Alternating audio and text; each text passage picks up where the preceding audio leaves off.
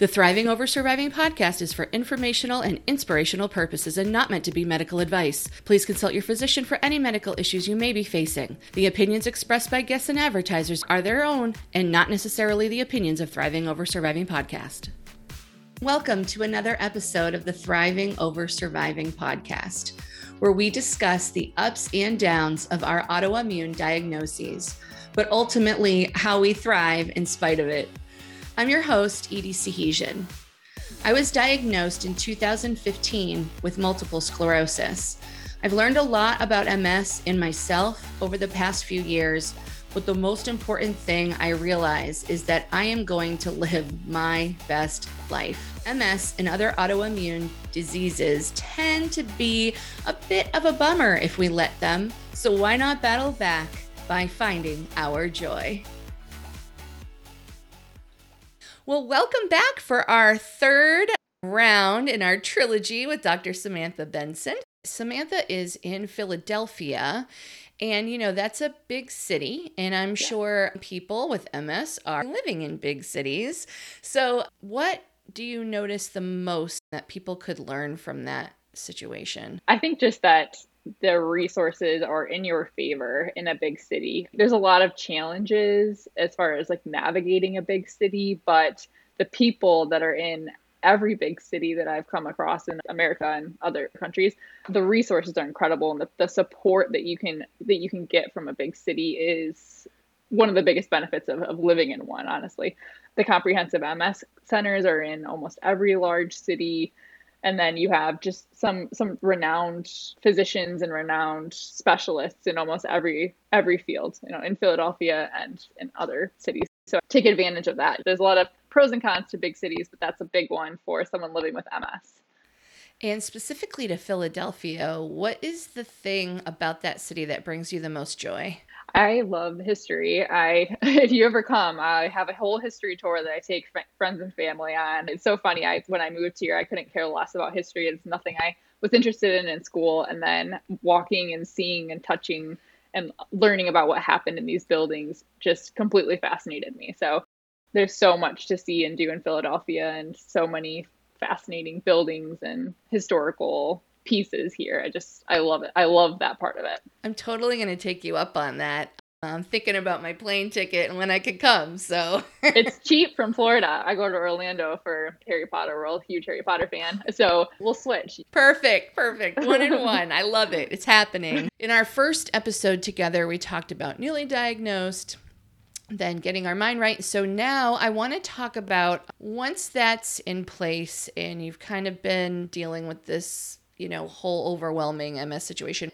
What are some things that you can talk to us about in terms of like tracking our own health? So, you know, journaling and tracking your strength is a uh, is very beneficial and there are like physical therapists who do what are called booster sessions. So instead of, you know, the typical like two to three times a week for X amount of weeks, you know, maybe a month or however long it is, you could track like go once a month and have someone kind of screen where your strength's at and modify the program to fit your specific needs.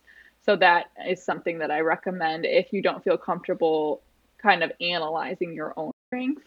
Um, but my book breakthrough multiple sclerosis is going to go through different muscles and how you can tell if one particular muscle is weak and kind of come up with a way for you to track that and what you can do to improve it. So I think understanding the body and understanding the muscles is something beneficial for everyone to understand but i went to school for a long time to do it so i don't expect people to like kind of naturally understand that or understand it quickly or easily so, finding a physical therapist that can do those booster once a month sessions for you to keep on top of that, or reading and understanding how your body works and how different muscles work so you can start to track it yourself. Super interesting because I actually have no idea about my muscles. I was doing some ab work. I did 30 minutes and by golly, they hurt for the next four days. Yeah. So today is the first day that I'm like, I think that I can do this again. So I'm just like, I don't want to overdo it either. Right. But I want to keep going and not get discouraged because I'm in pain, just because I have not used my ab muscles in so long. I've used my flab muscles, but not my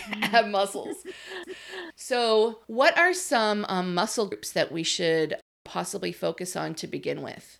Yeah, so for multiple sclerosis, one of the biggest ones is called your dorsiflexors, which is in the is your shin muscles, and those are the muscles that bring your toes up when you walk. So if anyone has drop foot or their toes start they start to trip over their toes after they've walked a certain distance, or they maybe their foot slaps down hard when they're walking, or your feet drag, that's because your dorsiflexors aren't doing what they need to do. Strengthening those muscles, there are some preventative exercises that I share on Facebook and Instagram, some preventative exercises and some also like stretches that you can do to try to work on that.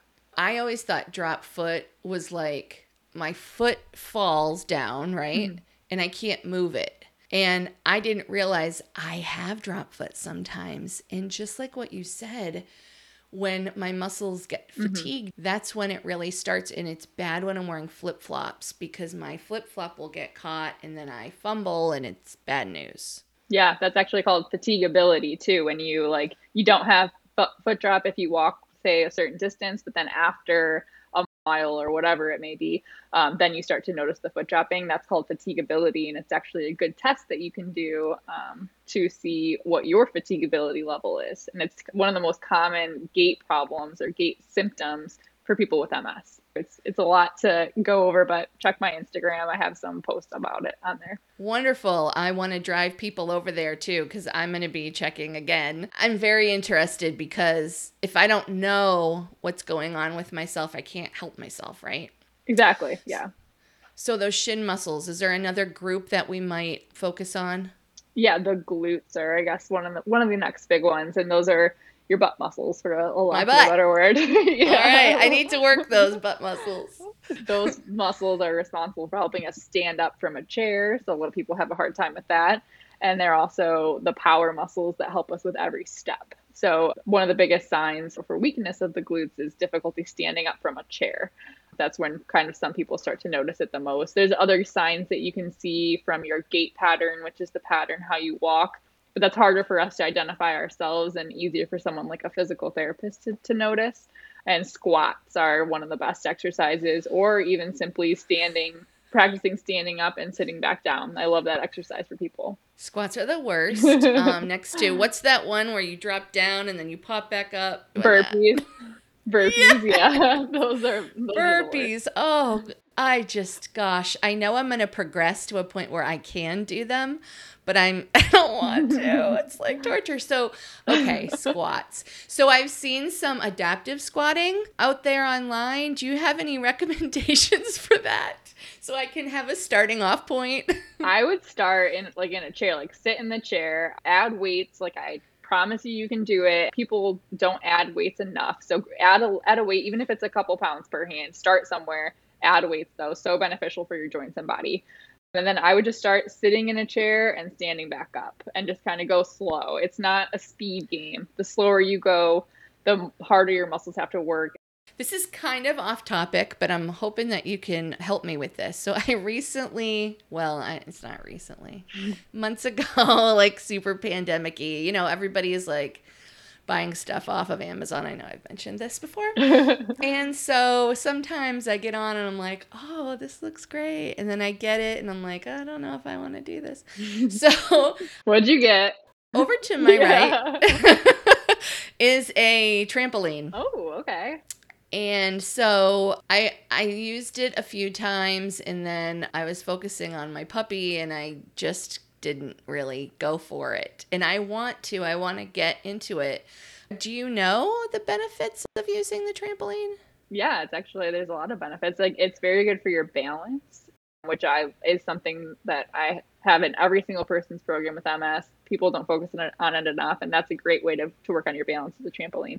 And then also it's it's great aerobic exercise. Those are the two biggest ones. But it's also it works your lower body very well. So the it it works your those dorsiflexor muscles we were talking about, the glutes.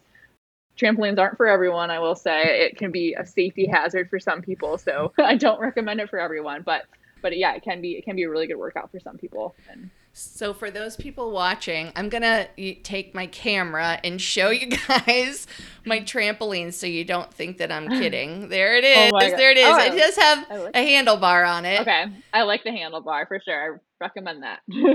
I think it, if you, yeah, even spend five minutes on it, like make that your warm up because it could be a fun way to warm up and then kind of ease your way into it. I got a spin bike and I didn't use it for like six months because I hated it. And then now I'm on it every day. I just, you have ease your way into it and put it somewhere that you see it regularly, which next to your podcast spot is a good one, I think. Do you have any hmm. other little tips before we wrap up? Yeah, I mean, along the lines of what you were just saying, something that came to mind when you're new to exercise or new to a different type of exercise, to do this for X amount of time, or I have to do this as my sole thing of working out because I just bought this piece of equipment, like just go on it, do it until you are like, all right, I don't want to do this anymore, and then and then move on to the next thing and then come back at come back at it tomorrow and just say i'm going to start this see how i feel when i'm done with this i'm done with it and i'm going to go to the next thing because we already have so many things on our on our plate that we have to do An exercise shouldn't be another thing that we have to do it should be something that we get to do and we want to do I see that you do have a puppy in the background too. Yes, Tell us about your puppy. I always ask because I love mine. Aww. He, that's Ronald from after Ronald Weasley. I told you I like Harry Potter. Um, he's a rescue, and he's just he's the best. Love him. I think they are. They are like the best companions. They're your like best friend, and will love you no matter what. They're they're pretty great. I recommend getting an animal to anyone, even if it's a fish or you know whatever. Just having the pride in taking care of something is important too. So I just want to say a huge appreciation. Thank you so much for being with us in this trilogy of mm-hmm. info. Um, where can people find you, Dr. Samantha Benson? Yeah, I'm on Instagram at Rehab for Your Brain. And then my website is brainhabpt.com, like brainhab, like brain rehab. Um, and I'm Brainhab Physical Therapy on Facebook. So I'm happy to chat with anyone. Love messages, love content idea if anyone has any suggestions. So thank you so much for having me. I hope we can do this again. I know we'll continue working together some way. Absolutely. I'm not going to let you get away because you're just such a plethora of knowledge and also a great person to chat with. So, thank you so, so very much. And if in the future, I want to let everybody know when the book comes out, we'll do a little promo so everybody will have that information. We're wrapping up our trilogy thanks to Dr. Samantha Benson, and we will see you next time on Thriving Over Surviving. Keep thriving, Dr. Sam. Thanks, Edie. Thank you for joining me for this episode of the Thriving Over Surviving podcast. If you would like to join our growing community of thrivers, there are a lot of ways to do so. Visit the website at thrivingoversurvivingpodcast.com. There you'll find links to all our social media, my blog, and lots more. See you next time when we chat it up with another autoimmune warrior on the Thriving Over Surviving podcast. Keep thriving.